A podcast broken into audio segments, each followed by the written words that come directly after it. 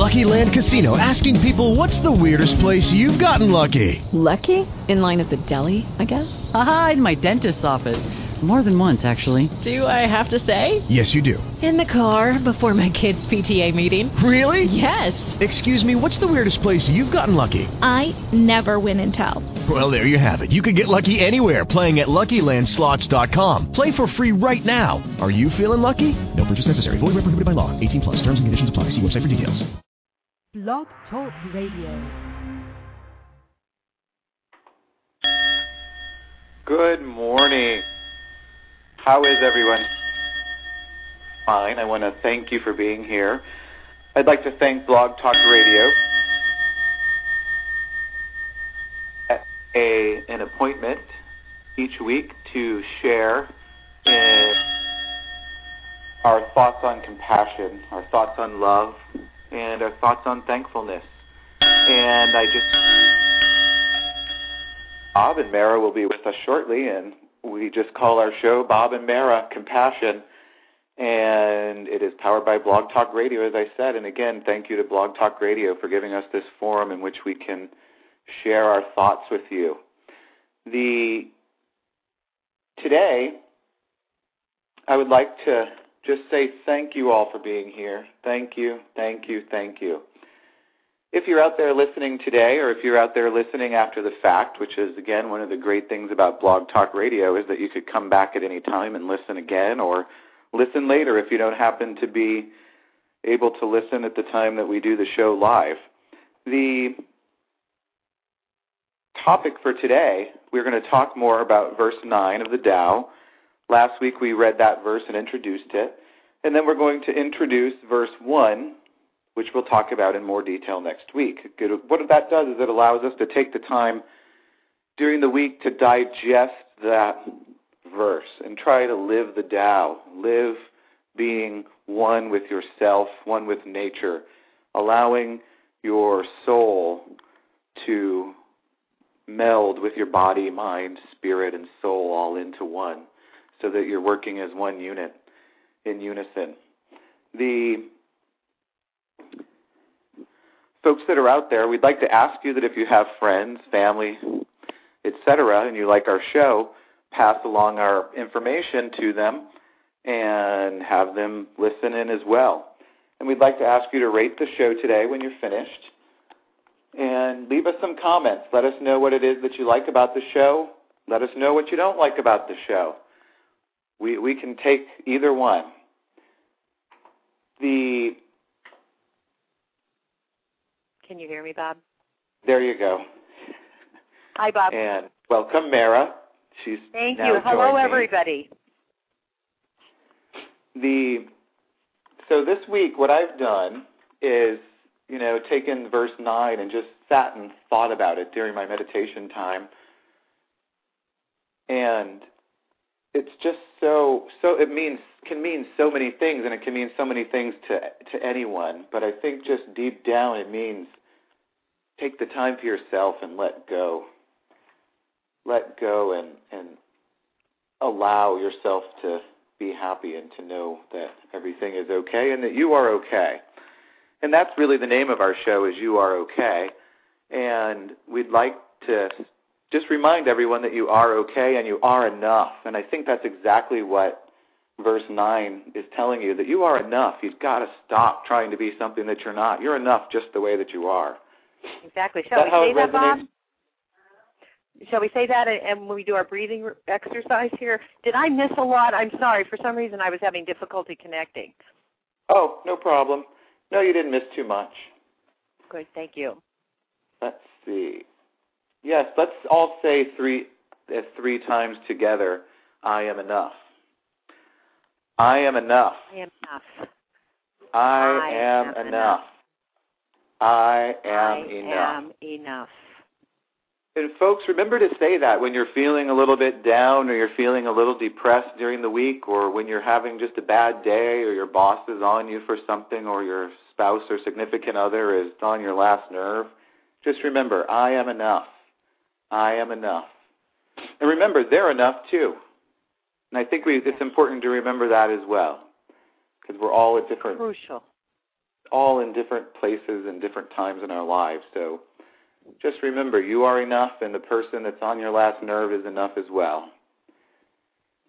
Exactly. You see more in another is one of the real challenges of life.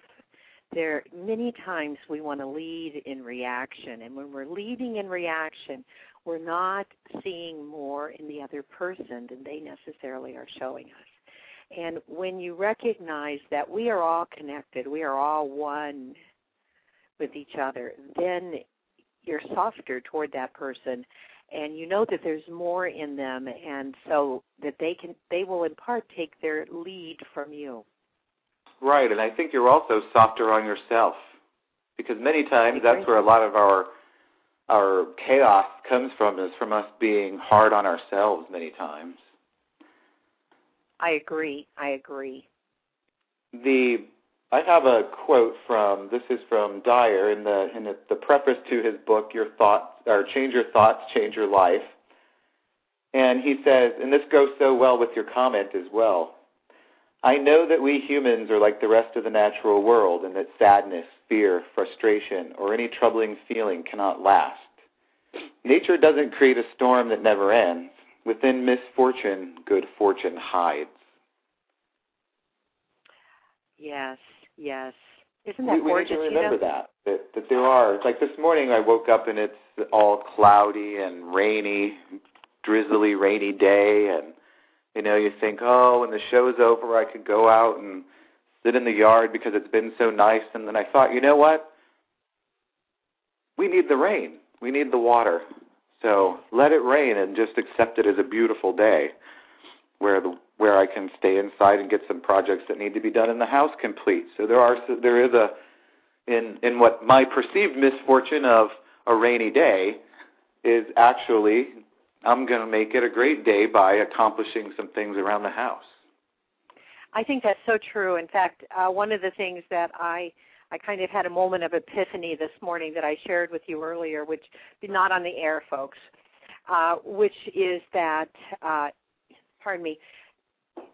I recognize that we have to be around chaos in order to know peace. It has absolutely no meaning. It's just all of the counterbalances are in life. You can't know light if you don't know dark. You can't know the truth if you don't know a lie. You can't know love if you don't know hate. I mean, it's all counterbalanced. And in chaos, we have to get to a place where we finally recognize we have no control, that the water is spilling out of our hands. We have no control. And then we can surrender to letting things be exactly the way they are. And it is in that place, that accepting place, that peace rests.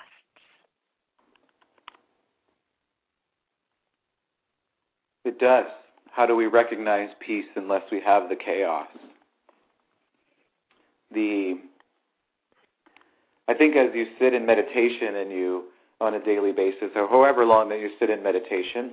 And I'm actually going to read a little bit from The Four Agreements by Don Miguel Ruiz, which talks about meditation and about how long you should meditate. And it's kind of a funny little story, but it has a very good message.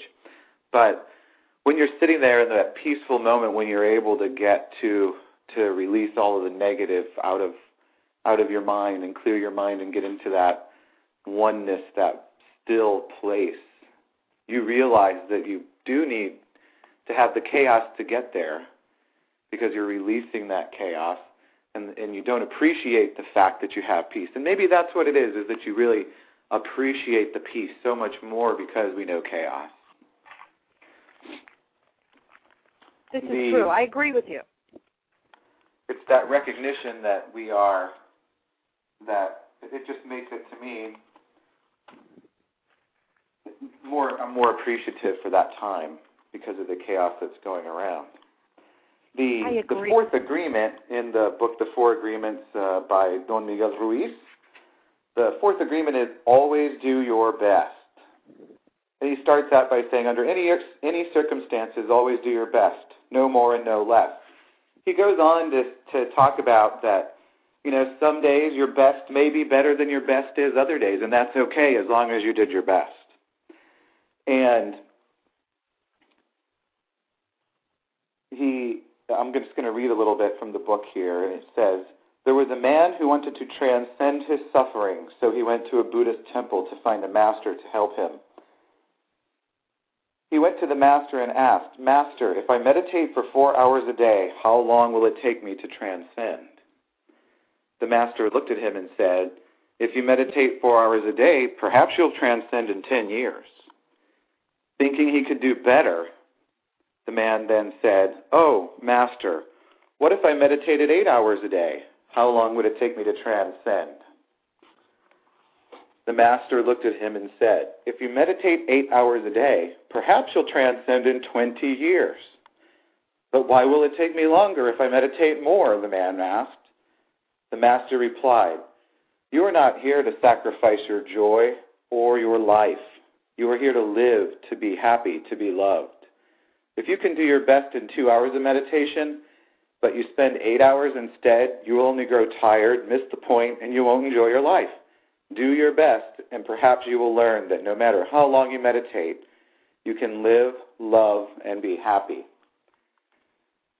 So folks, you don't have to meditate for a whole day.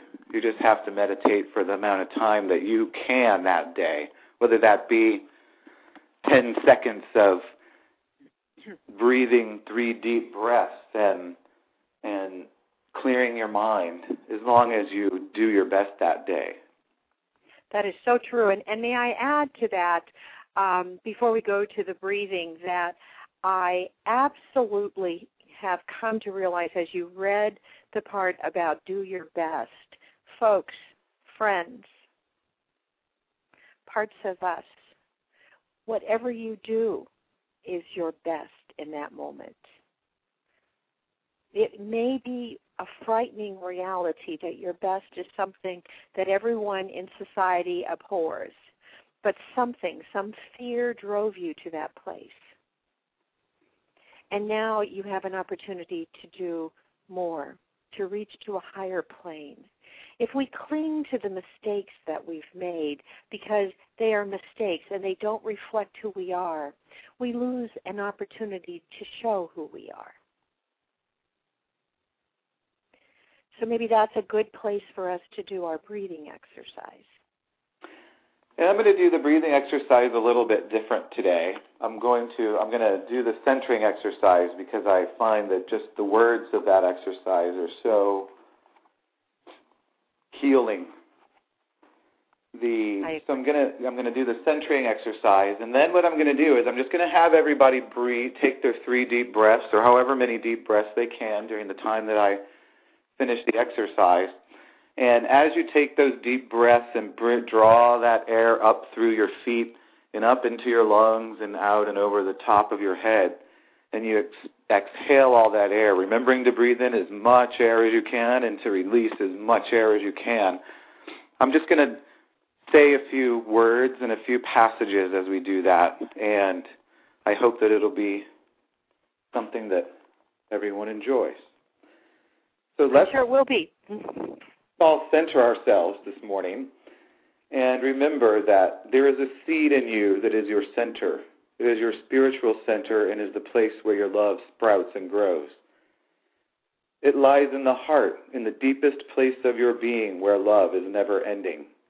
It is the place where love can find protection. Love can find its root. Love can find its wings to grow. This is your center. This is the place in you that holds heart with harmony. This is the place in which you matter. From your heart, you are centered. You are in a green, growing place of love. Love starts with you and shines its face on you. Love loves you. Love spreads to your neighbors, to the world. You are centered. You are love. You are centered in the wonder of love. So now let's begin to take our deep breaths, and let's think about the word patience. Let's promise ourselves to be more patient with those for whom we need to be more patient. Let's send loving thoughts to those to whom we've lost our patience with this week as we take in our breaths. And say 3 times or in your head or out loud, just say patience, patience, patience. Let's think of love, and let's send loving thoughts to those who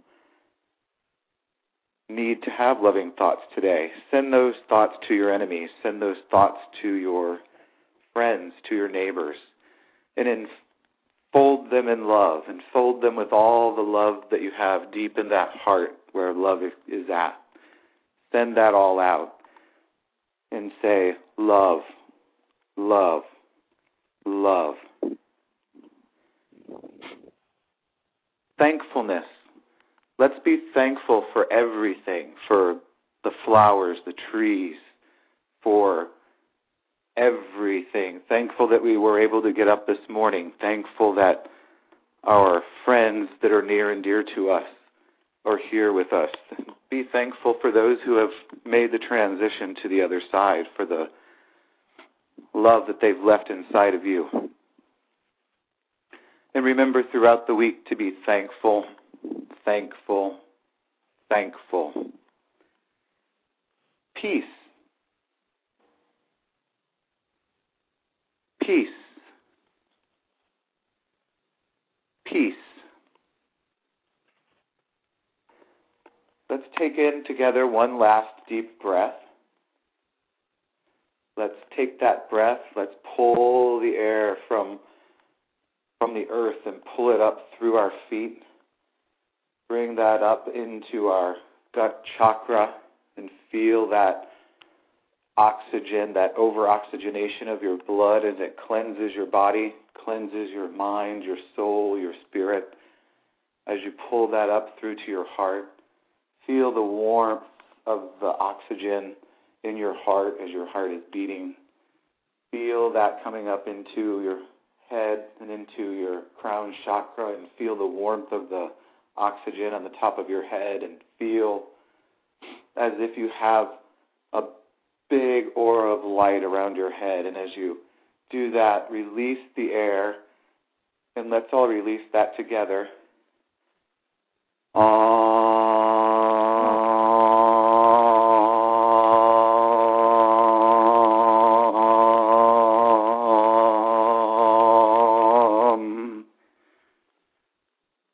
I'll leave you in a comfortable state listening to music by Ahimsa. It's called A View from the Mountaintop.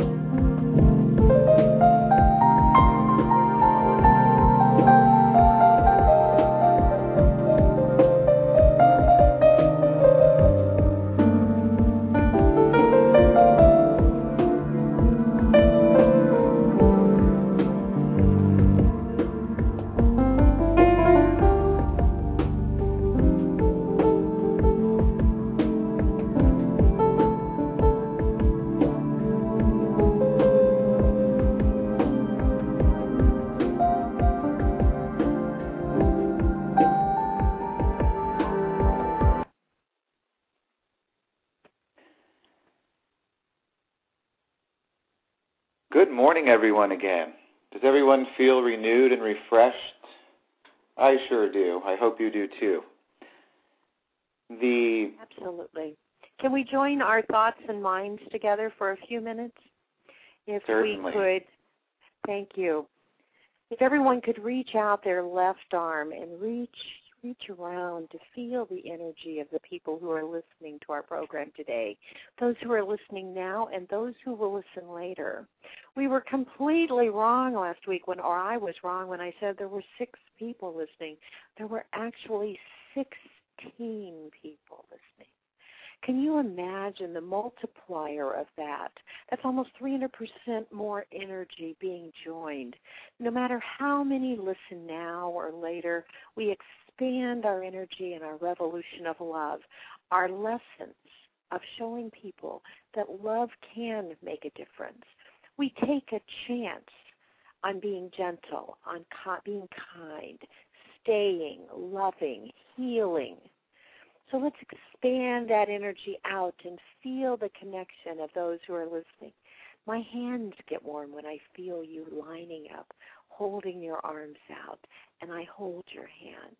And now let's reach our right arm out, and let's feel the expansion of our energy, that there's enough of us, even if there's only 2. There are enough of us that in our divine nature, we can totally encase this planet in love. And now as we've got the wonderful coursing energy from the music, we feel ourselves on top of the mountain. Let us open our hearts, open them up, thrust back your shoulders, holding each other's hand, and let's send love. Let's take that energy that we were coursing through our body a few moments ago and now release it, because we are connected and we have more than we need. We are like quiet rivers running amidst chaos as we release love. See love sparkling in front of you as tiny, tiny sparkles of effervescent light. Feel it exploding from your chest, going out as though you are a cartoon figure and your heart is just sending out these particles of light. And now breathe and send that light to the universe. Send that light around this planet. Let our revolution of love touch those in need and let them know that they are loved. Let our actions follow the love that we send so that we help those in need. Let us love all and remember that everyone is not necessarily showing us their best self. And so let's open our eyes and see more in them than they are showing us. Let us send love. Let these particles of love, imagine them circling the White House, guiding our president. Let's have them circle the Senate and the House of Representatives and the Supreme Court. Let's have them circle all of the government bodies around the world, believing that these effervescent qualities of light that we're sending can make a difference. Excuse me. We need merely believe that we can make a difference.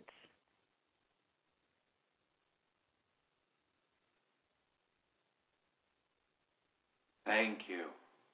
Namaste. Namaste.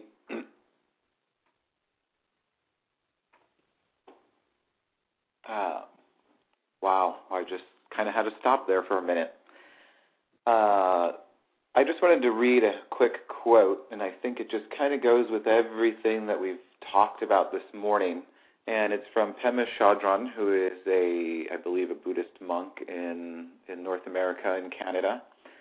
And she says, when you begin to touch your heart or let your heart be touched, you begin to discover that it is bottomless, that it doesn't have any resolution, that this heart is huge, vast, and limitless. You begin to discover how much warmth and gentleness is there, as well as how much space. I intended to read that at the beginning of the show and kind of forgot, but as you were leading us through the prayer, it came to mind that, wow, we do have big hearts that are limitless, and it knows no boundaries. But too many times we hold back. We hold back our feelings, and we don't allow ourselves to allow others into our heart or allow ourselves into others' hearts. And wow, what a shame that we do that when it really is limitless what our heart and what love can be. I think it turns so much on believing that we are enough, Bob. I think that believing that one person, one can make a difference. So many times we say, I'm just a little drop falling into the cup. And we forget that drop by drop by drop, the cup fills up. When I was a little girl, my mom and dad have these giant hearts. We always had enough. We always had enough, but we didn't have a lot, but we always had enough. And there were people who had less. And my mom would take gifts to people. It's just her nature. Even now, she'll give gifts to children. If she's in the dollar store and there's children there whose parents can't afford to buy them something, she will make sure they each have something. And in those days, what we were doing is we were taking a birthday cake to a family who had had their power turned off. Their utilities were gone. Now, that was something that I never experienced in my life. And that was a blessing. But when we walked into this house, my mom had a birthday cake for the lady and a gift. It was her birthday. And we were going to celebrate. And we did celebrate. But when we left, I said to my mom, Mom, I noticed the water was dripping. They didn't turn off their water. And she said, no, that drop of water has to be there when their water has been turned off, so that the cup will fill up for them to drink.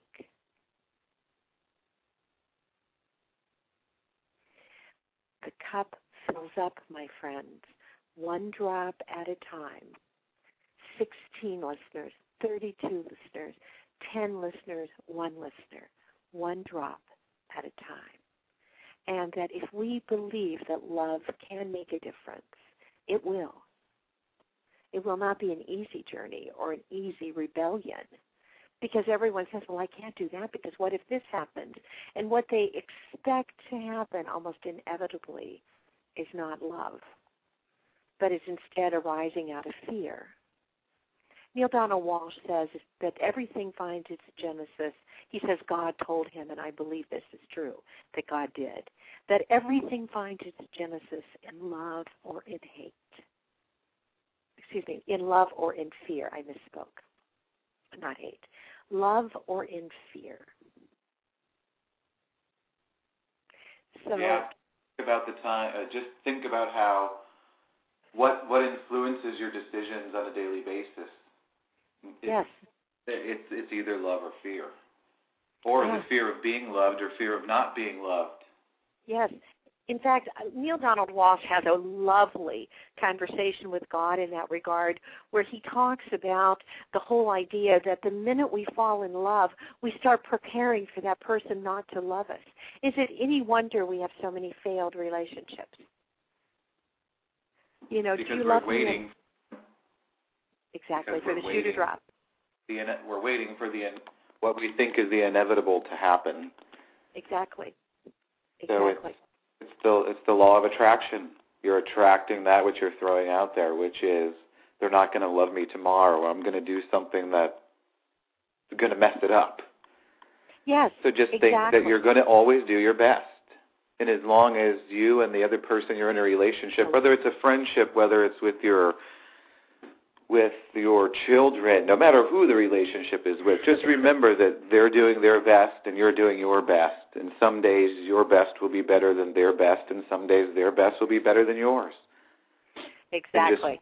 Unconditional love, and remember that you're enough, they're enough, you're okay, and they're okay, and don't set those expectations that don't set an expectation, period. Yeah, in expectations are judgments. That's what it is. So when Jesus said, judge not lest ye be judged, he really could have just as easily said, have no expectations unless you're willing to have others have expectations of you. And we're not. Most of us are not. Don't you agree, Bob? Most of us. I had never thought of it that way, but you're right. Judge not lest you be judged, because if you have expectations of me, then or if I have expectations of you, I'm now allowing you to have expectations of me. Exactly. And I'm allowing you to judge me based on those expectations. Exactly, and whether I measure up. Now, granted, folks, in your jobs and stuff, in your jobs, there are expectations, because that's how that takes the story from Don Miguel Ruiz, which is such a lovely story. It always reminds me of another one, but mine's too long to go into today. We have so much to cover. But it takes that story about living life. Yes, there are places where expectations are rightfully placed, because those give you the money to live your life. In your job, there are expectations. My job is really defined by expectations and by judge concepts, And so I know that.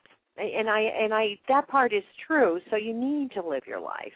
And you don't need to meditate a lot. And there are places where you do need to meet expectations. But in your personal relationships, as you're reaching out to people around the world, as you're reaching out to the person on the sidewalk, to the people known and unknown, that's where expectations trip you up. They really do. Instead of allowing that person to be who they are and believing that that person now holding their hands out with their hands full of water is working in an effort to try to deal with that water. And not judge necessarily, unless what they're doing is unloving, then we're trapped. The problem is, how do we define unloving? Most of us define it as conduct that isn't what we think you should be doing when your hands are full of water. And that's the dilemma, is there really only one right way to deal with having too much on you at one time? No. There are millions. Absolutely not. Yeah. So, Bob, would you please read verse 9 for everyone again? I will. Bob. And what I'd like to do is invite people to call in, and as we're discussing verse 9, and tell us what you think of verse 9 and how maybe you've implemented part of what verse 9 is asking us to do in your daily life. I've thought of so many things that we could do that to live verse 9. And I'm going to share those with you. But I'd love for everyone else, and Mara's going to share hers with you too. But we'd love to have you call us. The call-in number is 646-595-3584. And kind of, again, just our format is going to be is that we're going to talk about a verse, then how we have implemented in our life, or how we've tried to implement it in our life, because I'm not saying that we're human, and we make mistakes, and we're faulty, and but we do our best. We'll discuss that, and then we'll introduce the verse for the following week. If you don't have the verse, you could write down what we say, or you could go back and listen again and again, or you could go out to Wikipedia and search for Tao Te Ching, T-A-O, new word, D-E, new word, Ching, C-H-I-N-G, and you will find, if you scroll down to the bottom of that page, that there are bukus of translations of the Tao Te Ching. So you can always follow along. You could always look up. I find it interesting to read several of the translations, because some of them are more cryptic and maybe more poetic, and some are more straightforward. I'm going to read just one, since we introduced it last week. And before you do, Bob, may I add? Sure. I just wanted to add, you know what, folks, I will start at least putting Wayne Dyer's verses up for you. Next week I'm with my daughter in Seattle, so give me 2 weeks, but I will make certain that we at least have that translation in our blog portion so you can read it. And for those who are like Bob and I, pretty busy and don't have a chance to always go and look. Fair enough? Fair enough. And if you show me how to put it there, I can cover you when you're not able to get it up there. Okay, wonderful. Then we've made a deal with our listeners. There we go. We'll get that. We'll get at least the Wayne Dyer version up there. And I'm not sure whose version he uses. I'll have to look that up. But I'm actually going to read verse 9 from the Wayne Dyer book today. It says, "To keep on filling is not as good as stopping. Overfilled, the cupped hands drip. Better to stop pouring. Sharpen a blade too much, and its edge will soon be lost. Fill your house with jade and gold, and it brings in security. Puff yourself with honor and pride, and no one can save you from a fall. Retire when the work is done. This is the way of heaven." Oh, I think we all tend to want more. And what this verse means to me is stop wanting more. When it's done, it's done. If you've eaten and you've had enough to eat, stop eating. It was one of the exercises that Dr. Dyer said in the book was, eat until there's enough, eat part of it on your plate, wait a few minutes, and if you're not hungry, stop eating. And in our society today, in our supersized society, where, everyone tends to be overweight, myself included, and I think that is really one simple way to practice this verse is to not eat so much. I'm not saying go on a diet. I'm just saying be cognizant of what you're eating. Eat part of what's on your plate. I believe I read somewhere that it takes 10 minutes for your brain to catch up with your stomach, whether it's full or not. So stop eating for a little bit. Come back. Enjoy dinner. Spread it out. Pace it out over an hour. I think we don't take enough time to eat anyway, and that might be part of our problem of eating too much because we just eat very fast and we don't take the time to really sit down and fellowship with those around us while we're eating, or even just to meditate while you're eating. Think about nothing. Enjoy the food while you're eating as well. And I thought a lot about the environment this week and how we abuse our environment and the simple things that we can do to not do that. And that is recycling anything that you can. It's easy to do. Doesn't take much time. No, it doesn't. And it helps everyone on our planet. It's that. No, you're exactly right. It's something that we do not even recognize. I'm always amazed when I go places that don't even on a minimal level recycle. I will admit that on a minimal level I do. But I think that we all get caught up in not being sensitive to how much we have. There was a time before I have my current profession when I was a teacher in a junior college setting, and I was aghast that in our country we generate so much trash. And we use so much more of everything. We use more power, more energy. Well, that is the power, I guess. We use more consumable items. We have multiple cars sitting around. And then guess what I found out? Just the other day, you can check this on the Internet if you're inclined, there is like this gigantic mass of garbage in the middle of the ocean that's the size of a state or more. I don't find that surprising. Just drive around your neighborhood on trash day. Yeah. think about how many neighborhoods there are. I think that's something that I was thinking this as I was reading the centering exercise today, and we were talking about sending your love to your friends and then to your neighbors and to the world, is that we sometimes forget how big our world is and how much there is, but how much we're using of it. And we didn't used to use as much. And my background, or my education anyway, my bachelor's degree was in cultural anthropology. And wow, I remember in a class that we were talking about, what were we doing? We were comparing different cultures and how much what we defined as work was and the quality of life. And what we kind of determined in talking was that, or maybe the book determined it and we just agreed and kept talking about it, I don't recall, it was a long time ago, that cavemen worked a lot less hours than we do. They just went out and picked berries and fruit and, killed a deer and got to eat. They didn't have house chores and they didn't have to take people to the bus and, they really left no footprint on the earth as far as carbon footprint, removing things from the earth. But they also had maybe a higher quality of life than we do because they weren't so wrapped up in wanting more. Yeah. Yeah. One time I gave all my stuff away.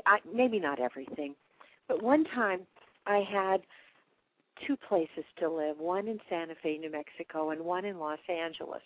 And the one in Los Angeles was like this giant house. I'm embarrassed to tell you, one person floated around this giant house. One person. And it was just burdened with furniture, and it was beautiful. It was beautiful. There's no doubt about it. But something happened when I realized that I didn't want all this stuff. That you didn't want it or you didn't need it? Both? Both, probably. I neither wanted it nor did I need it. Yeah, you came to the realization that you didn't need it or want it. And I think we can all kind of embrace that concept and get rid of some of the things that you don't use around your house. If you've got stuff that's stuck in the back of your cupboard, maybe in my case, maybe it's a waffle iron, I could take that and give that to somebody who would use it, because I think I'm a very good cook, but waffles, just buy the ones that put in the toaster. But things like that, things you don't use, give it to someone who can use it and appreciate it. And that means that we're not creating more. We're not emitting more. We're not committing more crime against nature by giving something that we don't use away to someone who can appreciate it. Plus, at that time, I had a friend, and this has been so true. He told me that everything I gave away would be replaced in a way that meant more for me, and it wasn't. And it was, but not in things. It was in the joy of seeing other people receiving items that had meaning to them, that had lost their meaning for me. It was in just the sheer pleasure of trip after trip after trip to the Salvation Army, and knowing that when you drove up, they were excited to see you, because they knew that you weren't just bringing them your leftovers, but something that someone else could use. Why do we wait to discard something that we haven't worn for a year? That friend has really, really, really created a life habit for me that I try to go through my clothes every year, and if I haven't had it on my body for a year, it may come back in style someday, my friends, but it's not close enough in time for me to worry about. You can rebuy it at the consignment store then in 15 years. Exactly. I send it, I take it down and I give it away, and that makes me feel like I am helping. I am sharing. But I also consume so much less. I just truly do. And so all of this came from recycling. But I think, Bob, many times people don't realize that we need to consider recycling our things, our belongings too. Right, not just the container that the butter came in. Yeah. But our things that we have, because how many people have boxes of stuff in their attic besides the things that you put there for holidays that you're going to take out again every year? But how much stuff have you thrown in your attic or your basement? Depending on which part of the country you live in, you may have both or only one, or in your shed in the back or in your garage, mm-hmm. of just stuff. Yeah. That might have meant something to you and that you really liked, but why do we become so attached to stuff? Because when you're gone, the stuff is going to get given to someone anyway. Give it to them now. Let them enjoy it. Don't hoard the things that you're not using. Yeah, it's better to retire our things, ourselves. You know, that idea about this is the way to heaven, to just stop. You know, folks, can I take that one step further? Because I think we've kind of covered the thing idea. Let's retire our opinion. You know, if we've said it once. And that's enough. It's enough. You're right. You know, don't belabor the situation, because you have to allow, as Neale Donald Walsch, this seems to be our day of quoting some of the great masters of today, but as Neale Donald Walsch says, love told him, you know, each soul must walk its own path. And they are enough, and they're doing their best. Exactly. And you know what? This might be, in keeping with this, may I tell that little story, the little angel story again? And for those of you who listen to our program religiously, I hate that word, but because it sounds so confining and controlling. But for those of you who choose to join us in our appointment with God on Sundays, you may hear this story forever, and you may hear it periodically on my meditation program. But it says so much. Every time I say it, I think, oh, yeah. There's an assemblage of angels and love, God, all together in heaven. Let's use human Christian concepts, okay? So everybody's there, and they're all talking, and these souls are so beautiful. They have lived every life that they could ever imagine living and are just iridescent because they came to earth in their final lives, and they came as masters. They're just beautiful. They're just beautiful in the goodness and the kindness that they came to remember their connection with all that is. Gorgeous, gorgeous. This little angel comes running up, and he hasn't been to earth very often. And he tugs at God's robe, and he says, God, God, I want to forgive someone. And God says, little angel, there's nothing to forgive. We're in heaven. Everything is perfect. No one harms the other. There's nothing to forgive. That's down here, folks. That's an experience you get on this planet. And so what happens? The little angel walks away scuffing the ground with his feet, and his wings are down, and he is sad, something that shouldn't happen in heaven, but he wants to experience forgiving someone. Suddenly, the wisest, brightest, most luminescent angel steps out. Little angel, I'll do it. I'll let you forgive me. Now, folks, we all know in order to forgive, what do you have to do? You have to do something. Yeah, unloving. It's unloving. And the little angel turns around, and he flies up in the air, and the angel says, but you have to do one thing. And the little angel says, anything, anything. And the old glorious soul says, you have to remember who I am.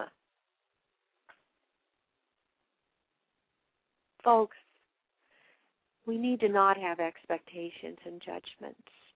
We need to realize that when hands get full, each person reacts in a way that may not make sense to us. But in the end, they are part of us. Let's remember who they are in love. And I promise I'll wait 6 months before I tell the story again. It's a story that's worth repeating. And I think that takes us to a perfect end of our quote-unquote analysis of verse 9. And I'd like to introduce verse 1 to you. I'm going to read a translation that is in Dyer's book, and I'm going to read another translation that I found on the Internet. And I'll leave you with these words to think about over the next week, and we hope that you'll call in and tell us how you're living the Tao, how you're becoming more one with nature, how you're trying to converge your body, your soul, your mind, and your spirit into one so that you're living as one being and not allowing other people to take that away from you, and how you're living your best. The verse 1 says, the Tao that can be told is not the eternal Tao. The name that can be named is not the eternal name. The Tao is both named and nameless. As nameless, it is the origin of all things. As named, it is the mother of 10,000 things. Ever desireless, one can see the mystery. Ever desiring, one sees only the manifestations. And the mystery itself is the doorway to all understanding.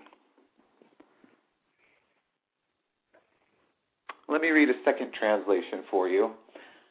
And that is, the Tao, or principle of nature, may be discussed by all. It is not the popular or common Tao. Its name may be named, but it is not an ordinary name. Its nameless period was that which preceded the birth of the universe. In being spoken of by name, it is as the progenitrix of all things. It is therefore in habitual passionlessness that its mystery may be scanned, and in habitual desire that its developments may be perceived. These two conditions, the active and the quiescent, alike proceed. It is only in name that they differ. Both may be called profundities, and the depth of profundity is the gate of every mystery. I think it's one of the hardest verses of the Tao to understand. And I don't think you ever understand it until you get to that, until you understand the mystery of the Tao. And I think that it sort of sets the tone for what it is that you need to do with the rest of the verses, that you have to live it to know what it is, to understand that mystery. You have to believe that we are enough, that you have to see through the maya of believing we are separate. You have to believe you are enough, that God, that love, is sitting right beside you waiting to connect with you and fuel your energy, fuel you to take you higher right now. When you believe that, those phrases will ripple up and down your chakras like someone giving you a back massage that just is perfect, because they are perfect. Perfect words to describe the maya that we have created and the way to walk through it by believing that we are connected one with God.